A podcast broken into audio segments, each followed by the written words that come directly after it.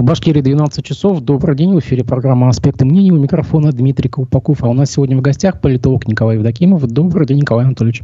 Здравствуйте, добрый день.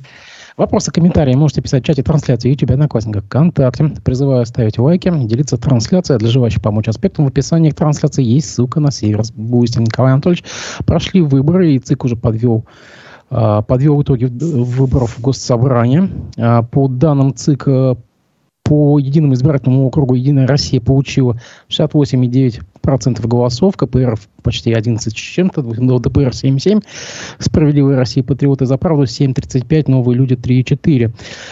Как можно характеризовать эту избирательную кампанию, ну, кроме того, что она протекала совершенно почти незаметно, да, и как эти выборы можем характеризовать, эти выбор, первые выборы, которые идут в условиях СВО, и это первый э, Э, первое собрание госсобрания, которое создано, можно сказать, при Ради Хабирове. Ну да, действительно, это первое госсобрание при Ради Хабирова, потому что э, у нас очень любопытно получилось в республике. В 2018 году выборы в госсобрании прошли. Естественно, оно было сформировано таким образом, чтобы это было достаточно удобно для работы с исполнительной властью, то есть с Рустемом Хамитовым, а он взял и в октябре ушел в отставку, ну, точнее говоря, Путин отправил его в отставку фактически. И э, Ради Хабиров, получается, пять лет э, работал с парламентом, который, в общем-то, не при нем избирался. Но, тем не менее, там э, все равно, конечно, общий язык нашли, потому что политическая элита это региональная, по сути, одна и та же. Все равно там она подстраивается под текущие обстоятельства, и там проблем особых не было, тем более были введены ряд депутатов на ключевые должности через систему там, перевыборов, точнее, не перевыборов, точнее говоря, дополнительных выборов и так далее. Поэтому проблем не было в этом смысле. Но формально, да, это первое госсобрание, которое э, при Ради Хабировой избирается, и мы видим, что э, в, если смотреть с точки зрения персонального представительства, то оно довольно существенно изменится по сравнению с предыдущим составом госсобрания. Но если говорить о собственной характеристике самого избирательного процесса, да, который вот завершился. Ну, хотя избирательный процесс э, завершается, наверное, когда будут официальные итоги голосования, их пока нет, это пока предварительные. Плюс э, надо дождаться, не, будет ли, не будут ли выборы опротестованы, но они не будут опротестованы, судя по всему, некому опротестовывать, по большому счету. И тогда уже говорить о завершении избирательного цикла. Но вы правы относительно того, что он прошел очень спокойно и незаметно, и связано это как раз с тем, что а, выборы не а, разбудили общество, они не стали тем фактором, который смог бы а, разбудить региональное гражданское общество, кроме тех людей, которые вовлечены в них были по, что называется, своей должности, да, или по степени своей общественной нагрузки должны были этим заниматься. Но на самом деле я бы не стал это связывать с каким-то какими особенностями, например, со, со специальной военной операцией, которая проводится, да, или какими-то другими факторами. Если мы вспомним ситуацию там, пятилетней давности, там то же самое было примерно. То есть выборы в региональный парламент, они в принципе для большинства населения не представляют особого интереса, они неинтересны, и связано это исключительно с тем, что сам по себе региональный парламент не воспринимается как политический субъект. То есть он недостаточно субъектен для того, чтобы э, выборы представляли какой-то интерес для населения. Э, людям интересно избирать президента, Э, если они верят, конечно, в, хотя бы более-менее в чистоту выборов, им, э, они могут быть заинтересованы в избрании главы региона, то есть представителей, по сути, исполнительной власти, да, хотя там президент у нас формально никакой ветви власти не относится, но де-факто, конечно, интегрирован с исполнительной.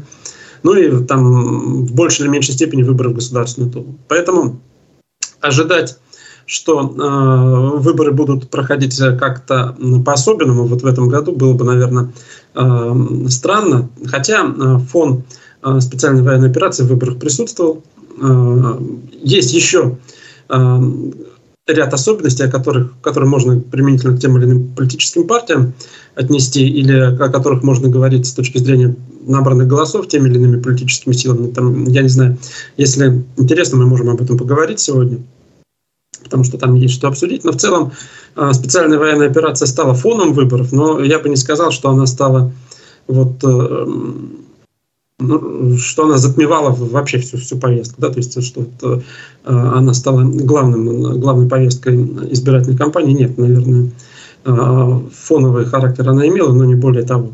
И в целом, если мы посмотрим на результаты, то увидим, что они примерно коррелируют с результатами пятилетней давности. Да, там есть э, определенные изменения, но в целом э, они интересны, наверное, журналистам, они интересны политологам, но для рядового населения все очень просто. Единая Россия как была партия, которая имеет абсолютное большинство в Курултае, так э, такой партии и осталось, а все остальное это, в общем, уже так это сопутствующее.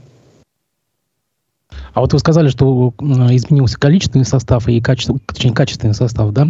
Тоже обращать на себя внимание то, что стало меньше директоров предприятий и заводов, а, меньше бизнесменов стало, а больше стало провластных общественников, э, э, ну, творческих людей, скажем, вот э, карикатурист Камиль Бузыкаев, спортсмен Джефф Монсон. А, с чем это связано? Почему директорат уходит, и им на смену приходят вот такие люди творческих свободных профессий? Ну, на самом деле, если э, судить э, с точки зрения развития института гражданского общества, это нормально, так и должно быть, потому что, в общем-то, парламент э, не должен э, представлять собой э, комитет там, крупнейших промышленников региона, да, э, он все-таки немножко другие функции выполняет. Тут э, несколько моментов. Ну, первый момент связан с тем, что пришла та группа людей, на которую делает ставку региональная власть, Ради Хабиров в частности, и вот, Джефф Монсон, о котором вы говорили, Камиль Бузыкаев, да, еще несколько людей, которые попали в парламент там, по одномандатным округам или там, по партийным спискам. Это те люди, на которых, в общем-то, несмотря на то, что они общественники, да, или несмотря на то, что там они спортсмены, а, то есть э, имеют определенную узнаваемость э, в обществе и эм, лояльны при этом власти, сохраняют высокую степень лояльности власти, поэтому э, для власти их присутствие, на мой взгляд, было необходимо, прежде всего потому, что они повышают узнаваемость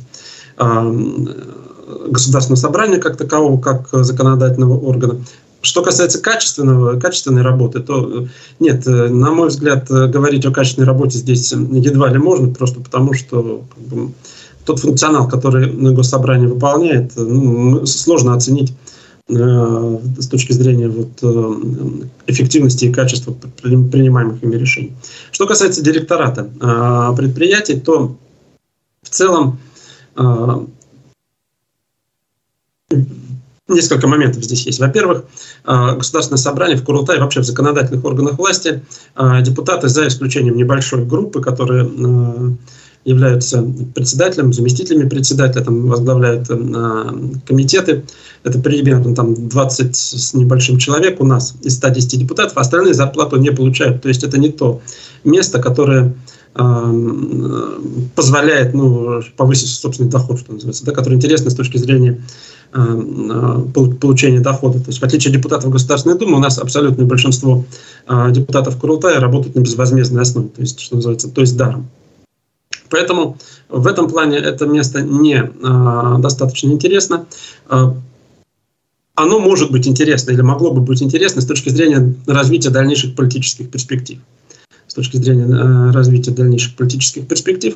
Но мы видим, что те э, руководители предприятий, которые, например, были в предыдущем составе Госсобрания, им это никак не помогло с точки зрения э, строительства политической карьеры, во-первых, а во-вторых, с точки зрения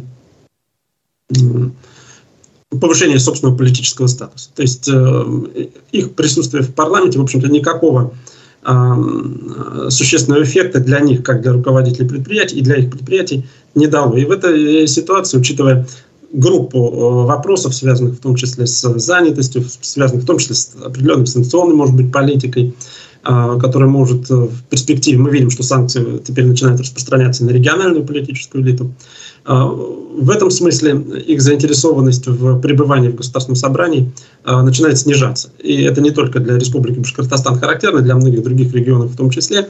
Действительно, общественники постепенно начинают замещать, но я не скажу, что полностью это происходит, да, то есть, но э, в целом этот процесс он фиксируется. Наш коллега Руслан Валиев задает вопрос в чате. Считаете ли вы объявленную явку реальной? На моем УИКе пять лет назад, но имеется в виду, где он наблюдал пять лет назад, а, была не больше 20%, а сейчас там больше 30%.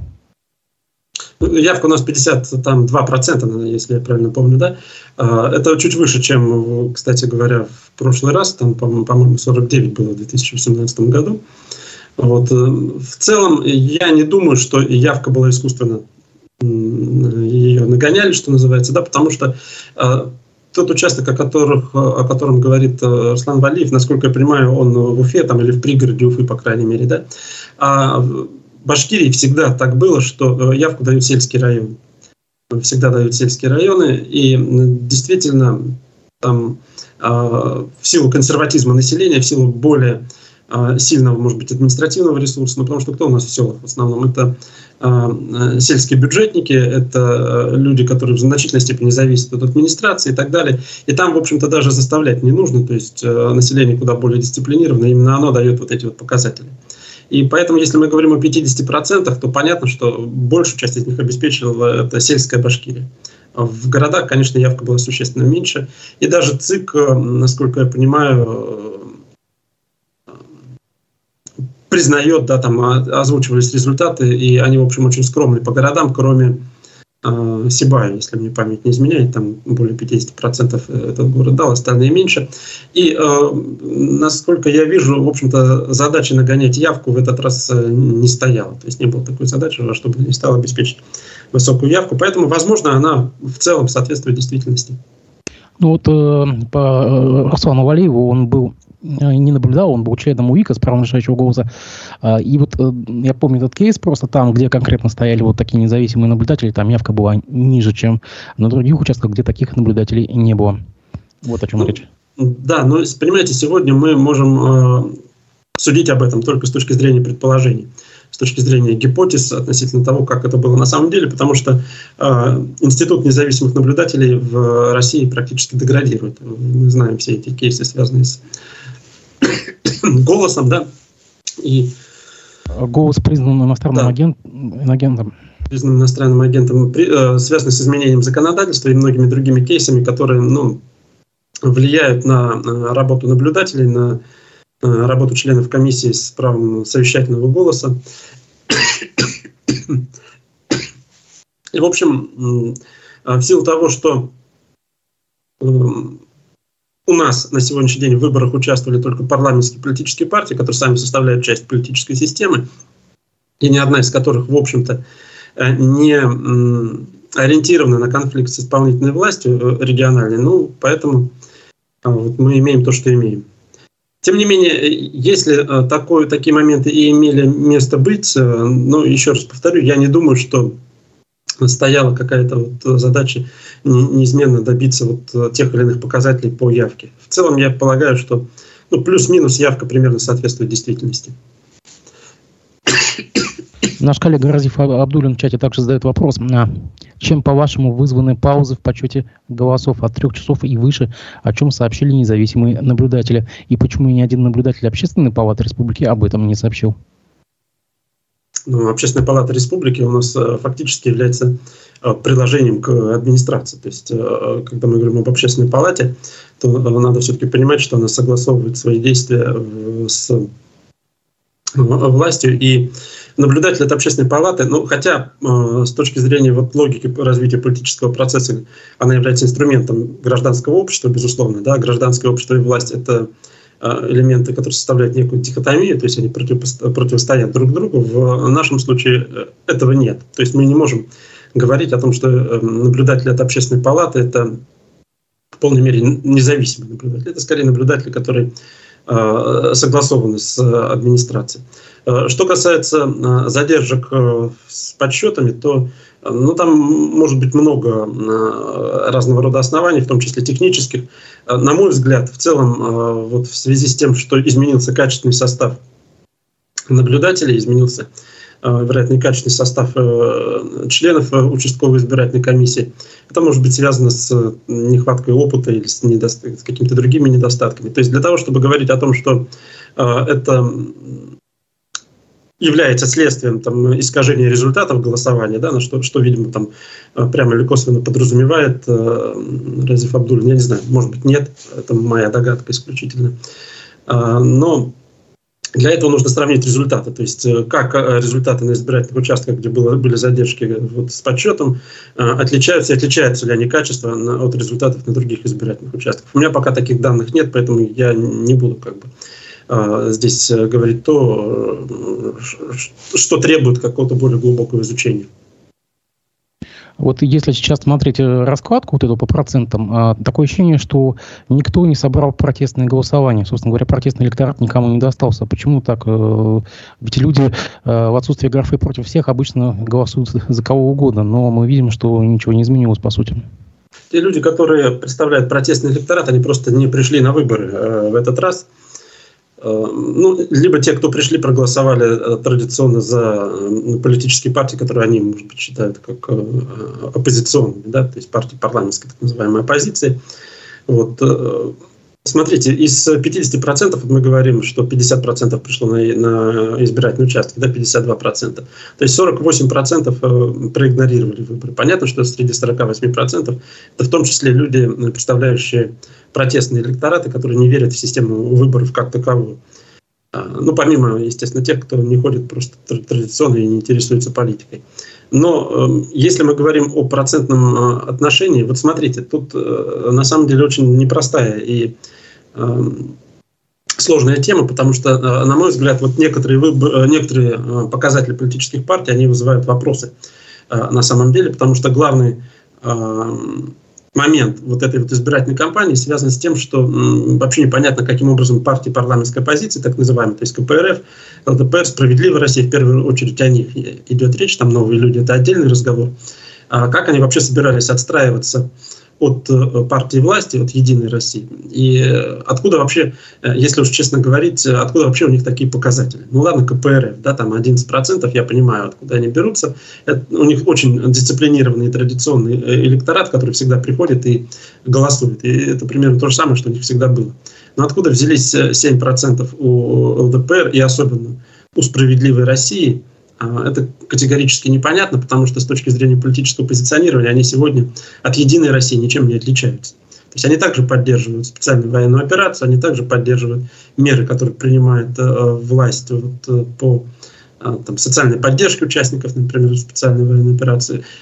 В своей риторике депутаты Государственной Думы, а ведь у нас население смотрит и делает выводы о политических партиях, на основе того, что он видит по телевизору в значительной степени. Да? Депутаты Государственной Думы ничем не отличаются. Но я проводил небольшой эксперимент такой, э, социальный, политологический, если угодно, да, э, кого не спрашивал из, даже из людей, которые вовлечены как бы, в региональный политический процесс, э, никто не знает, кто из депутатов у нас генералов, какую фракцию представляет. Чем, чем депутат генерал Гурулев отличается от Э, депутата э, Соболева, например, или Картополова. Они, между прочим, разные фракции представляют, а говорят одно и то же.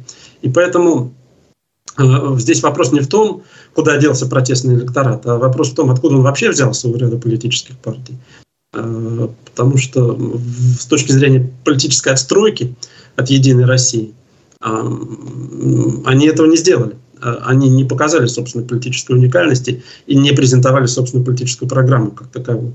То есть давайте так будем говорить, что э, люди, которые поддерживают специальную военную операцию и которые поддерживают президента, они голосуют за э, Единую Россию. И поэтому э, позиция Единой России, в общем-то, понятна. Э, в общем-то, понятны, и э, количество голосов, в общем-то, понятно, которое взялось. Откуда взялись голоса у э, оппозиции, мне, например, не совсем ясно кроме КПРФ.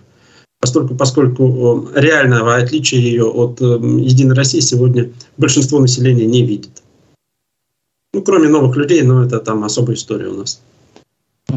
Небольшая цитата тоже от Разифа Абдулина. Закон же требует непрерывности э, в процедуре подсчета, а тут люди ждали какого-то сигнала от ТИКа. Очень похоже на то, что это многочасовая задержка при подсчете голосов, часть схемы для фальсификации предположил наш коллега. Ну... Я говорю, да, это э, не вопрос, скорее комментарий со стороны Разифа Абдулина. Э, мы можем только, только догадываться, то есть э, здесь очень важно, чтобы институт наблюдателей, институт независимого контроля за выборами, в том числе за, со стороны журналистов, э, работал, действовал и поднимал вот подобного рода вопросы. Но э, сейчас для того, чтобы говорить о том, что э, это были э, какие-то вмешательства в итоге голосования, у нас должны быть достаточно серьезные основания. Да? Вот э, пока у меня таких оснований нет. Просто потому что никто из э, субъектов, участвующих в выборах, ну, помимо, может быть, журналистов, да, или те, кто наблюдает э, со стороны, не протестовал результаты выборов. То есть я не слышал, чтобы ни та иная политическая партия, которая в выборах участвовала, тот или иной кандидат, ну, может быть, там отдельные кейсы есть какие-то, да, а, ну, всерьез подняла вопрос о чистоте этих выборов. А это значит, что все участники политического процесса, все участники а, выборов в той или иной степени их результаты устраивают. Но мы видим, что уже вот появился комментарий Радия Хабирова, э, читая, читая публичную форума. Мы убрали тяжелое родимое пятно недостоверности выборов, сказал Ради Хабиров. Я знаю, с каким уважением относится, относится ЦИК России, говоря, что в Башкортостане научились скрывать все нарушения. О чем? А, была какая-то недостоверность выборов? Какое родимое пятно? У нас, по-моему, по, по итогам всех выборов всегда заявляется, что все, все хорошо, что нарушений нету или нарушения незначительные.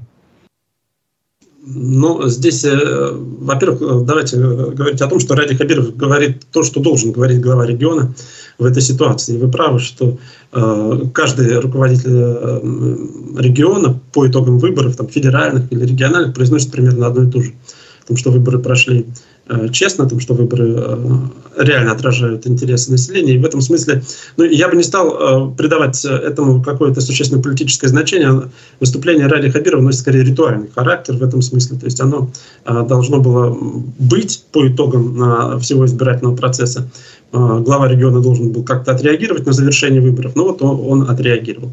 Что касается того, были ли нарушения раньше, ну сложно сказать, что имел в виду Ради Хабиров, э, за него додумывать, да, как-то. Но я могу предположить, что все-таки э, Хабиров-то на выборах, э, не, не на всех выборах в республике участвовал, да, то есть после 2009 года, с 2009 года по 2018 его в республике фактически не было, и поэтому в этом смысле он более свободен в каких-то оценках. Там, если бы он все это время составлял часть региональной политической элиты, я думаю, он был бы более, может быть, а, аккуратен в высказывании относительно вот этих вот там темных пятен и так далее. А в данном случае как бы а, ответственность э, на нем в меньшей степени распространяется, учитывая его политическую биографию. Интересно, что э, из разных как бы, регионов э, появлялись такие фотографии в телеграм-каналах, э, когда на избирательных бюллетенях э, как бы писали пацифистские лозунги, э, лозунги против единой России. Так, такой вот э, письменный протест был. Политолог Абаз Галямов, признанный иностранным агентом, тут э, даже э, сделал небольшую цитату, точнее небольшой комментарий. Принципиально важно, чтобы члены УИКов видели реальное отношение граждан к происходящему в стране. И в преддверии президентских выборов можно поколебать их уверенность в том, что народ все это одобряет. Из таких вещей как раз и произрастают сомнения в перспективах и желание отползти от него подальше. Знаю, как это как бывший замглавы администрации президента Башкирии, который, которому во время болотной приходили руководители муниципалитетов и жаловались, что у них массово увольняются члены УИКов.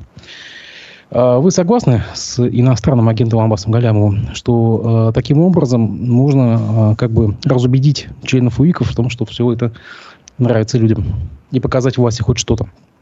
Ну, смотрите, э, безусловно, власть считывает такие э, ситуации, и, безусловно, она реагирует. Там ведь тоже люди э, следят за ситуацией и анализируют общественное мнение. А в силу того, что сейчас у нас э, социологические опросы — это довольно такой специфический способ сбора информации о реальном, реальной ситуации в обществе, да, то подобного рода вещи могут действительно показать власти реальное настроение населения. Но я довольно скептически отношусь массовости подобного рода вот явлений, все-таки, на мой взгляд, они носят разовый характер. То есть разного рода, я имею в виду там пацифистские лозунги или испорченные бюллетени там, и так далее.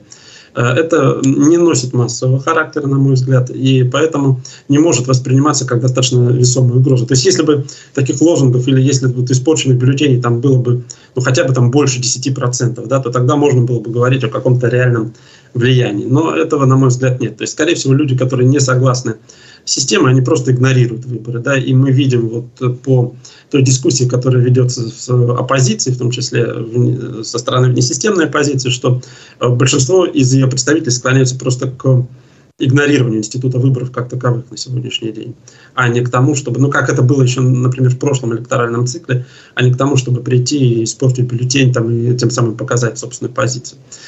Но вообще, конечно, если мы об этих выборах говорим, то я вот в наших с вами эфирах, Дмитрий, уже говорил об этом, что сегодня в России э, фактически две политические силы, ну, условно говоря, партии, да, но, правда, они не институализированы. Это партия э, ястребов и партия голубей. Да? То есть у нас сегодня политическое пространство в России делится не с точки зрения вот, э, формального партийного представительства как-то в Государственной Думе или как они, они шли у нас на выборы в Курултай, а с точки зрения отношения к существующей действительности, отношения к СВО, например, да? отношения к э, тем процессам внешнеполитическим, которые происходят, о смене курса там, с запада на восток, на развитие репрессивного законодательства и так далее. А в этом смысле все политические партии представляют собой а, определенное единство. Ну, может быть, новые люди только в Государственной Думе выступают а, с относительно умеренными инициативами и с а, инициативами снижения вот этого репрессивного законодательства, хотя тему СВО, конечно, тоже не поднимают в полной мере. Из всех политических партий э, у нас только одна политическая партия выступает вот против а, существующего курса внешнеполитического да, и военно-политического, это партия «Яблоко». Но она на выборах не была представлена в нашем регионе. Поэтому для людей, которые относят себя идейно, идеологически вот к противникам политической системы, голосовать по большому счету было не за кого. И я полагаю, что большинство из них просто не пришли на выборы. Вот, кстати, интересно, почему а, Яблоко не участвовало в этой кампании? Вот в соседнем Екатеринбурге в городскую думу прошли все шесть партий, включая Яблоко и новых людей. А у нас Яблоко такое неактивное, хотя, в принципе, сторонники же есть здесь. Ну, Яблоко была всегда городской партией, а, партией крупных городов. Не только в Екатеринбурге они прошли, кстати говоря, в городской парламент. Еще в некоторых городах. Они не участвовали, по-моему, в региональных выборах нигде, если мне память сейчас не изменяет. А, а, но в городских компаниях они участвовали. В Великом Новгороде они прошли в городское собрание. По-моему, могу ошибаться, в Красноярске. Ну, то есть там несколько городов есть у них, несколько городских дум, там, где муниципальные выборы они прошли. У нас, у нас Яблоко всегда было партии, в общем-то, региональное отделение было достаточно слабым. Там постоянно менялись руководители, постоянно менялись руководители, шла определенная там, межпартийная возня, но э, в последние годы ситуация, насколько я понимаю, несколько стабилизировалась, но в э, непосредственно региональных выборах, то есть выборах Крутая они участие не приняли, я так понимаю, что шансов а, даже зарегистрироваться у них, скорее всего, не было. И, вероятно, было принято такое решение. Может быть, это решение центрального аппарата сконцентрироваться на муниципальных выборах, потому что, объективно, учитывая позицию партии, а, вряд ли бы они были допущены. А какие у вас прогнозы по посту спикера Крутая? Вы считаете, что Константин Толкачев также уже на, э, останется на этом посту? Я напомню, что он занимает эту должность с 99 -го года. Я думаю, да. Я думаю, что останется, потому что ну, э, дело в том, что для того, чтобы поменять спикера э, Курултая, нужно, чтобы человек, который занимает должность спикера, Э, имел определенный политический э, опыт и вес. То есть нельзя назначать спикером человека, который первый раз избрался в Курултай, условно говоря, там Джеффа Монсона нельзя сделать спикером, да, э, Курултая или Камиля Бузыкая, просто потому что у них нет соответствующего опыта. Все-таки председатель парламента – это не, не только статус, это не только вот, э, фигура, которая формально является второй в региональной властной иерархии, да, хотя сейчас мы наблюдаем некоторые изменения фактических политических ролей. И второй человек – это де-факто председатель правительства, а не де юре. Но, тем не менее, это очень статусная фигура, и она должна иметь э, политический опыт, потому что э, председатель правительства должен иметь влияние на депутатский корпус, на представителей депутатского корпуса. Там, объективно такое влияние у Константина Толкачева есть. Э, и поэтому, в принципе, несмотря на известную ситуацию там, 2009 года, да, которую много раз обсуждали, о том, что о его влиянии, скажем, на, на уход Радия Хабирова в свое время, отъезд из республики. Но мы видим, что за последние там, пять лет э, с момента возвращения нынешнего главы э, никаких конфликтов между ними, по крайней мере, внешних нет. И я не вижу оснований для того, чтобы прямо сегодня вот э, его меняли. Я не исключаю, что это может постепенно произойти. Такие точки зрения там высказывались через, то есть э, не до конца э, этого э, срока полномочий Государственного собрания, но тем не менее я думаю, что в ближайший там год-два, может быть даже чуть больше, он точно будет спикером еще. А кто-то из замов останется или уйдет, как вы считаете? У кого есть шансы вылететь?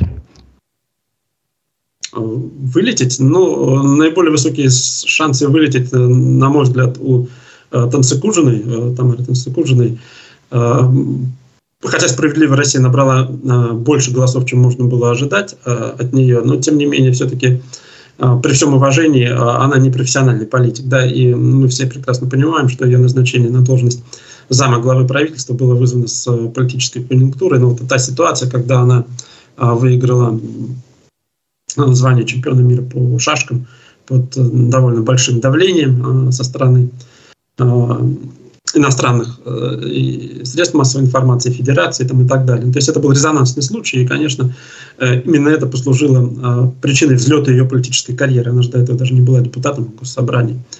Но мне кажется, что как бы эта повестка уже отработана в, в информационном плане, да, а, а с точки зрения выполнения профессиональных обязанностей, ну, у нее еще есть куда расти в этом смысле, что называется. Поэтому я думаю, что если кто-то и лишится своих должностей, то в первую очередь она. На ваш взгляд, кто из депутатов может теоретически занять пост председателя, если господин Толкачев досрочно покинет Крутой? Ну, если вдруг это произойдет, хотя я думаю, что этого не произойдет, если вдруг это тем не менее произойдет, то давайте будем э, исходить из э, статусности э, людей, которые сегодня присутствует в Государственном собрании. Понятно, что это представитель Единой России, да, то есть как вот пойдем от обратного, что называется. А, и понятно, что это достаточно публичная фигура, а, которая пользуется, а, во-первых, поддержкой э, внутри Единой России и хорошо известным представителем депутатского корпуса, дабы управлять этим корпусом, потому что это важно, не только представительские функции, но и умение управлять депутатским корпусом. Ну и кроме того, которую ну, хоть кто-то знает в республике. А у нас все-таки узнаваемость депутатов – Курултай, прямо скажем, стремится к нулю. Большинство населения, кроме Толкачева, пожалуй, никто не знает других депутатов, да, и, в общем, Толкачев, наверное, знает э, не вся республика, но знает э, Радия Хабирова, ну и все, по большому счету. А, поэтому, если мы смотрим, то э, с точки зрения логики это кто-то из заместителей председателя. То есть это остается Рустам Ахмадинуров у нас и Ишмухаметов, да, которые представляли Единая Россия. Но э, Ахмадинуров более близок к Радио Хабиру, поэтому, вероятно, его кандидатуру можно было бы рассматривать. Возможно, если мы предполагаем, что э, кто-то еще из представителей э, Единой России, это может быть, ну, возможно, Тажидинов, например, который там, насколько я понимаю, попадает тоже в Курултай. Ну вот, но, э, понимаете, мы же должны иметь в виду еще один момент, о котором мы забывали в основном в ходе э, этой избирательной кампании, в ходе выборов. Э, из тех людей, которые попали в государственное собрание, в Курултай, э, мы кого-то должны, ну не мы, конечно, а они кого-то должны отправить в Совет Федерации. То есть кто-то из них уйдет в Совет Федерации в качестве сенатора. И тем самым, это тоже любопытный фактор, заканчивается полномочия Ирика Елалова, который был э, туда делегирован пять лет назад. Вот кто следит за политическим процессом, прекрасно помнит, как пять лет назад обсуждалось, чего это вдруг мэр Уфы выдвинулся э, в качестве депутата в Курултай. Ну, впоследствии стало это понятно для чего, потому что тем самым, избравшись в Курултай, а согласно законодательству, в Совет Федерации отправляют из числа э, депутатского корпуса. Это было сделано для того, чтобы он ушел. Ну, соответственно, э, его срок полномочий заканчивается. Естественно, он не избирался, соответственно, не может быть заново туда делегирован, будет делегирован кто-то вот из нового депутатского корпуса.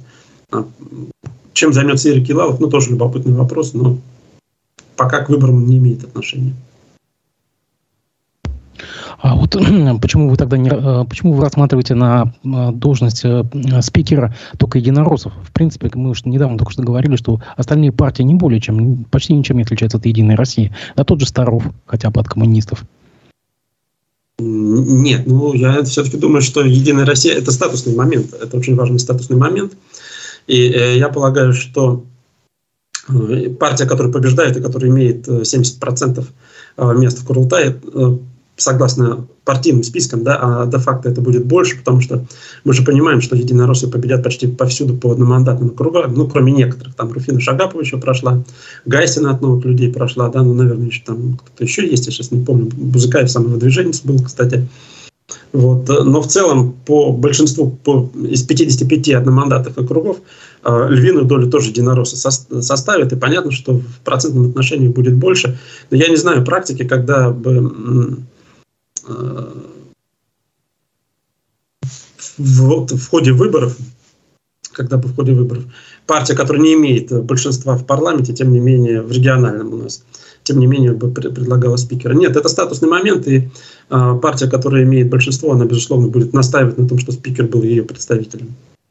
Тем более, что если мы говорим о других политических партиях, ну, только КПРФ набрала больше 10%, а Вадим Старов, несмотря на то, что он уже давно в парламенте, а, но, в общем, я не думаю, что по своему статусу политическому в республике он более заметная фигура, чем некоторые из представителей единороссов. Здесь у нас небольшой комментарий от нашего читателя. Никак не пресекается, фактически поощряется незаконная практика фотоотчетов о голосовании перед начальством, а, сотрудниками многих бюджетных организаций, госслужащими, правоохранителями. Тайна голосования нарушается, требует фото заполненными бюллетенями. Такой комментарий. Ну что же, это просто как комментарий, да? Ну да, я понимаю да, э, такую практику. Это вопросы, в общем-то, не к избирательным комиссиям на самом деле, а к тем работодателям, которые подобного рода практику спрашивают, э, требуют от своих сотрудников. Да? Мы все понимаем, что в основном речь идет о бюджетных, конечно, организациях, и, соответственно, руководство этих бюджетных организаций оно напрямую связано с государственными органами соответствующими, да, там, отраслевыми, в зависимости от того, какой отрасли они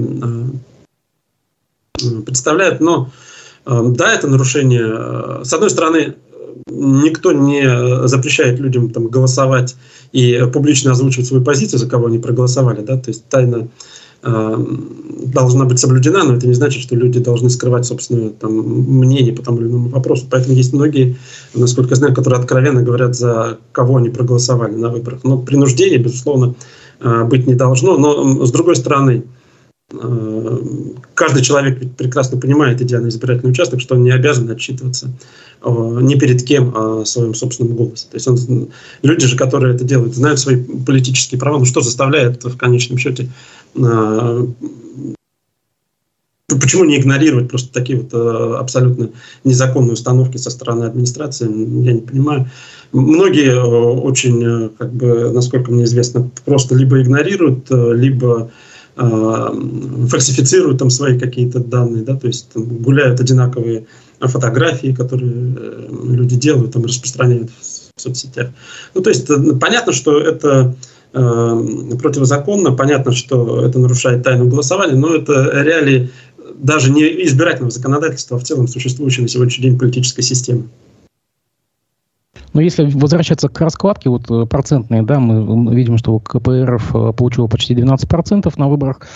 Но в эту кампанию КПРФ въехал с большим шлейфом скандалов. Это и депутат Хафизов, который внезапно э, был снят с предвыборной гонки. Это и скандалы в Заурале с э, коммунистами Баймак и. Э, как-то вот от, отразилось все это как бы на... Э, типа на электорате э, КПРФ, ну, все-таки небольшой процент они заняли в этот раз. Вот эти скандалы, они как-то все-таки дали о себе знать? Или все-таки нет? Я думаю, в основном нет. А, КПРФ э, никогда у нас не набирала в Башкирии каких-то сумасшедших показателей с точки зрения Э, представительства в парламенте, то есть вот э, там 11%, э, эта цифра, ну, они всегда танцевали вокруг этой цифры, там иногда чуть больше было, иногда чуть меньше, но в целом это тот показатель, который для них является ожидаемым. То есть на выборах там однажды в Крутане вообще набрали около 7% только, поэтому, по-моему, позапрошлом созыве, могу ошибаться. Вот, в прошлом была примерно та же ситуация, поэтому если судить по э, цифрам, то мы видим, что практически никак не отразилось. Почему? Дело в том, что электорат КПРФ э, – это очень дисциплинированный электорат, который всегда голосует э, традиционно за эту политическую партию. Но мы знаем, что если говорить о среднем, среднем избирателе КПРФ, то его портрет вполне можно нарисовать как Э, человек из э, сельской местности, потому что это в основном сельский э, электорат голосует. Это человек среднего или чуть выше среднего возраста, то есть предпенсионного, да, это не только пенсионеры. Как есть такой миф, что электорат КПРФ это преимущественно пенсионеры. Не только они, хотя они в том числе, это и лица предпенсионного возраста, и вообще среднее старшее поколение, так будем говорить. Они довольно консервативны в своих установках. И вот те кейсы, о которых вы говорили, ну, для большинства избирателей, мы же говорили о том, что люди слабо следят за избирательной повесткой в республике. И большинство даже среди представителей электората КПРФ об этом ну, просто не знает.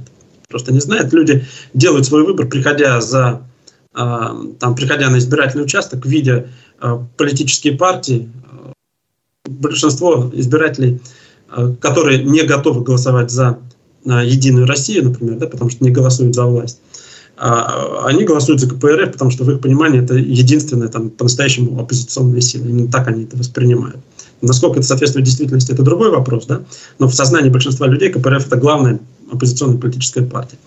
Не голосую за Единую Россию, значит проголосую за них. Поэтому вот в этом плане бэкграунд КПРФ на них до сих пор работает, несмотря на те внутренние конфликты, которые э, есть в партии. Да не только внутренние конфликты, а в целом, если говорить о КПРФ, они в своей избирательной кампании ничем не удивили. На мой взгляд, это их избирательная кампания была самая слабая среди всех политических партий, которые в, на выборах в Курултай были, не говоря уже о том, что они а, абсолютно не а, транслируют локальную повестку. То есть а, их позиции по поводу локальной повестки, я имею в виду официального позиции регионального отделения КПРФ, а не отдельных коммунистов, да, о чем тут упоминалось, а, она, по сути, отсутствует. Ну, также то же самое было по Куштаву, например. Какая была позиция КПРФ по вопросу Куштау или, например, БСК? Ее не было просто-напросто. Хотя это была одна из ключевых тем э, региональной политической повестки на протяжении длительного времени. И то же самое здесь мы видим. Они транслируют федеральные установки, федеральные позиции партийные, ну и все. Ну да, это уди- действительно удивительно. Вон сегодня Башнефть снова повысила цены на топливо, и никто, э, никто из партий, никто из кандидатов не использовал абсолютно эту тему, ну хотя бы ради хайпа, грубо говоря. Но... Ну, да, справедливости ради надо сказать, что отдельные кандидаты от КПРФ об этом говорили. Ну, либо люди близкие э, к ну, КПРФ, да, ну, может быть, не КПРФ, а вообще к левому движению, э, поднимали тему, там, Альберт Рахматуллин, например, по-моему, э, говорил о ценах на бензин высоких. Вот. Но в целом это не стало тем трендом, на который могли бы сделать ставку представители КПРФ в ходе избирательной кампании. Это да, то есть такие вот какие-то локальные вещи, которые действительно были бы интересны людям, они не были использованы. Ну, либо э, э, не хотели нарушать какие-то договоренности с властью, либо просто э, избирательная кампания носила инерционный характер и не особо, что называется, утруждали себя, потому что понимали, что нужное количество голосов, вот там 11%, э, они все равно наберут. Мы уже с вами говорили, что это первая кампания для ЛДПР без Владимира Жириновского. А, но так или иначе, несмотря на то, что лидера ДПР уже почти год нету а, на этом свете, его активно используют его э, фото, его цитаты, как бы даже искусственный интеллект. Надолго у ДПР хватит этого топлива? Ну, топлива надолго не хватит, потому что э, просто потому что инерция общественного сознания, она имеет свойство рано или поздно заканчиваться. Но, тем не менее, я считаю, что 7%, э, которые ЛДПР набрала вот, э, с копейками там, да, в этот раз, это очень большой, большая цифра, это больше, чем они могли э, рассчитывать. И мне, честно говоря, не совсем понятно, откуда они взялись. Потому что я предполагаю, что на самом деле их поддержка должна была бы быть ниже. Хотя а, они проводили избирательную кампанию ну, относительно активно. Там агитпоезд организовывали, пытались а, как можно чаще встречаться с населением. На мой взгляд, странным было решение в первую тройку включить Леонида Слуцкого, то есть председателя нынешней партии, поскольку, поскольку его узнаваемость несопоставима с узнаваемостью Жириновского. Электорат ЛДПР – это не те люди, которые постоянно интересуются политикой, в основном это те люди, которые делают выбор уже непосредственно на избирательном участке. Если Сухарева там еще могли как-то кто-то слышать о его деятельности да, в качестве координатора точнее говоря, ну, по сути, первого, фактически первого лица в региональном отделении ЛДПР, а, то позиции Слуцкого по сравнению с позициями Жириновского ну, достаточно слабые, это понятно. Ну, они свои 7% набрали, это более чем а, удовлетворительный результат для них. На мой взгляд, на больше просто было сложно рассчитывать. А у вас нет ощущения, что на следующем электоральном витке, допустим, ЛДПР пойдет под нож? Ну, ее, допустим, ликвидируют как уже э, такой э, проект, который себя исчерпал, или сольют с какой-то другой политической партией? Такой вариант возможен, но я не думаю, что это произойдет вот прямо в ближайшее время. Но э, если мы говорим об электоральном витке определенном, да, то э, этот электоральный цикл у нас, по сути, заканчивается выборами э, президента России, я имею в виду на федеральном уровне, которые пройдут в марте следующего года уже, ну, через полгода, по сути. Теоретически это возможно и в отношении ЛДПР, и в отношении «Справедливой России», по той причине, о, котором я, о которой я говорил, не видно никаких э, различий между ними и э, «Единой Россией» с точки зрения реакции на ключевые позиции. Вместе с тем э, остается э, вопрос относительно того, а кто тогда останется на политическом поле, потому что ну, КПРФ останется в силу определенного бэкграунда этой партии, хотя и там есть проблемы, связанные со старением, физическим старением Геннадия Зюганова и э, идеологической идентификацией. Ну, видимо, какая-то партия там, которая как либеральная позиционируется. Да? Пока, насколько я понимаю, ставка на новых людей делается в этом отношении, и у них, наверное, потенциал есть. А, вот. Но перспективы ЛДПР и «Справедливой России» на самом деле непонятны, потому что в идеологическом плане и в электоральном плане они все ближе э, э, сближаются с «Единой Россией», и каким образом они будут отделяться, если это э, не просто там э, неформально рисовать им, что называется, голоса, ну, мне непонятно в перспективе там, следующих двух, по крайней мере, электоральных циклов. Незадолго до этих выборов э, прошел ряд утечек, якобы из Кремля по, по поводу президентской кампании, будущей президентской кампании 2024 года якобы найден а, способ обойти а, тему возраста Владимира Путина. Его окружат такими же престарелыми, а, точнее не престарелыми, возрастными кандидатами. Например, тот же самый, тот же самый Зюганов, да? Вот, на ваш взгляд, это поможет как-то Владимиру Путину переизбраться?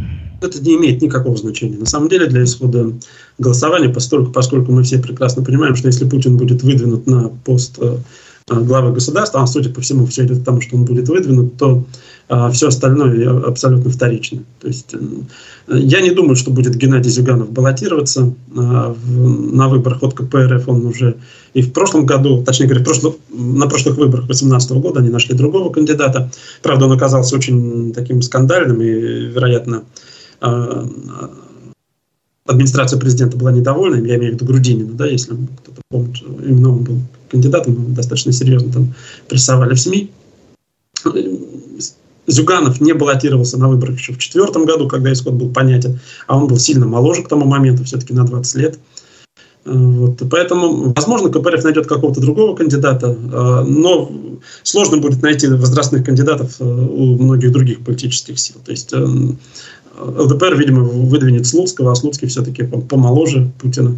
А, новые люди, вероятно, кого-то выдвинут. Ну, непонятно, правда, кого, но это либо Нечаев, либо Дованков, который на выборах мэра Москвы участвовал. Относительно молодые кандидаты. Но дело в том, что а, для населения вот, э, России фактор возраста не будет играть принципиальную роль. То есть, выбирая между Э, Путиным, например, и Слуцким, то есть фактор возраста никакой роли не сыграет. Вы уже упомянули выборы в Москве, выборы мэра Москвы. Э, в них принимал участие внук Зюганова Леонид Зюганов. Да. И вот, э, как мы сейчас видим, э, набрал 8% голосов. А почему не взлетел, собственно говоря? По сути, ведь это была такая презентация Зюганова-младшего. Ну, вот смотрите, так или иначе, несмотря на то, что фамилия узнаваемая на слуху, но ему это не помогло. Во-первых, э, Зюганов э, практически не вел в Москве никакой избирательной кампании внятной и э, полагался исключительно на собственную фамилию. То есть вся избирательная кампания Зюганова младшего свелась к тому, что он Зюганов младший. Как бы, и это, безусловно, сыграло негативную роль для него. Во-вторых, коммунисты в Москве никогда не набирали столько голосов, сколько они набирают в других регионах, просто потому что Москва идеологически, структурно, политически совсем другой город. Это город, где э, протестные настроения, если и сильны, то они э, концентрируются в либеральном секторе в большей степени, нежели вот в секторе левопатриотической оппозиции, так называемой, да, к которой мы КПРФ относим. Ну, то есть вот, вот с этими моментами это связано. Кроме того, сам по себе выбор э, Зюганова-младшего в качестве кандидата, он э, может быть не очень удачным, просто потому что у, больш, у большой группы людей это м, будет вызывать отторжение в силу того, что воспринимается исключительно как формирование клановости определенной, да, по родственному признаку. Э, то есть совсем не обязательно э, люди проголосуют за Зюганова только потому, что он представляет э, там, одну известную фамилию. Вполне возможно наоборот, это вызовет раздражение, неприятие и понимание того, что в партии вот э, э, клановый характер передачи полномочий партийных, да, он получает все более широкое распространение. А, вчера Дмитрий Медведев э, призывал единороссов уже начинать прямо сейчас готовиться к предстоящим президентским выборам. Какие у вас прогнозы? Какие, какую вы видите себе избирательную кампанию? Так, она такая же будет, вот как э, мы только что видели, то есть никакая абсолютно? А, какие, как, какую вы видите себе кампанию по выборам президента весной? Ну, на мой взгляд, она будет э, во многом похожа на кампанию 2018 года, президентскую кампанию, я имею в виду. 2018 года. Там, э, если вы помните, было достаточно большое количество кандидатов, э, в том числе представляющих так называемый либеральный спектр, даже где-то э, ну, протестный. Там Ксения Собчак, например, была в качестве одного из кандидатов. Я напомню нашим слушателям в 2018 году. Нечто подобное, я предполагаю, повторится и в, этой, в этом избирательном цикле. А из каких это, это не значит, что Собчак опять будет кандидатом, да, но я имею в виду структурно, структурно по количеству кандидатов и по их э, представительству будет нечто подобное. А, кстати, почему так уверены, что Владимир Путин все-таки выдвинет свою кандидатуру? Дело в том, что э, для того, чтобы говорить о о том, что Путин не выдвинет свою кандидатуру, необходимо понимать, кто тогда будет вместо него. В этом случае процесс раскрутки кандидата от власти, да, то есть преемника, будем так говорить, он бы уже шел. Дело в том, что э, времени до выборов осталось мало. А времени до выборов осталось мало, всего полгода. И э, для того, чтобы представить новую фигуру, необходимо было бы ее в информационном пространстве, в информационном поле достаточно серьезно раскрутить. Этой фигуры нет. А если это преемник, который не требует раскрутки, достаточно известное лицо, ну, давайте по фамилиям пройдемся, то же самое Собянин, Мишустин, еще кто-то, кто вот э, известен на суху. Э, маловероятно. Ну, э, рейтинг и Собянина, и Мишустина все равно достаточно серьезно уступает э, рейтингу Путина, как бы мы к социологическим опросам не относились, но это фактически так. Мишустин, если мы говорим о Мишустине, в этом случае, да, он не вызывает отторжения, у него крайне низкий антирейтинг, в отличие ну, от, от того же Путина, да, за которого какая-то часть общества а, вообще не готова голосовать. То есть у Мишустина этого нет. Он а, воспринимается как э, технический пример, но дело как раз в том, что он недостаточно активно транслирует, собственно, политическую повестку. То есть он э, сконцентрирован исключительно на экономических вопросах, а вот в политические процессы а, особо не лезет и не комментирует. То есть если бы мы э, исходили из того, что он будет преемником, то он сейчас постепенно мы начинали бы наблюдать, как Мишустин не только экономическую ситуацию э, характеризует, но и какие-то политические процессы. Что касается Собянина, ну да, это популярная, э, популярная как бы, вот, э, точка зрения, но однако э, Собянин действительно имел бы шансы, э, если бы его позиции были широко известный за пределами Москвы. Он популярен среди москвичей, даже у части а, москвичей нелояльных к Владимиру Путину и в целом к российской политической системе. А, но а, пока я вот э, именно в ближайшие полгода не вижу его в качестве преемника.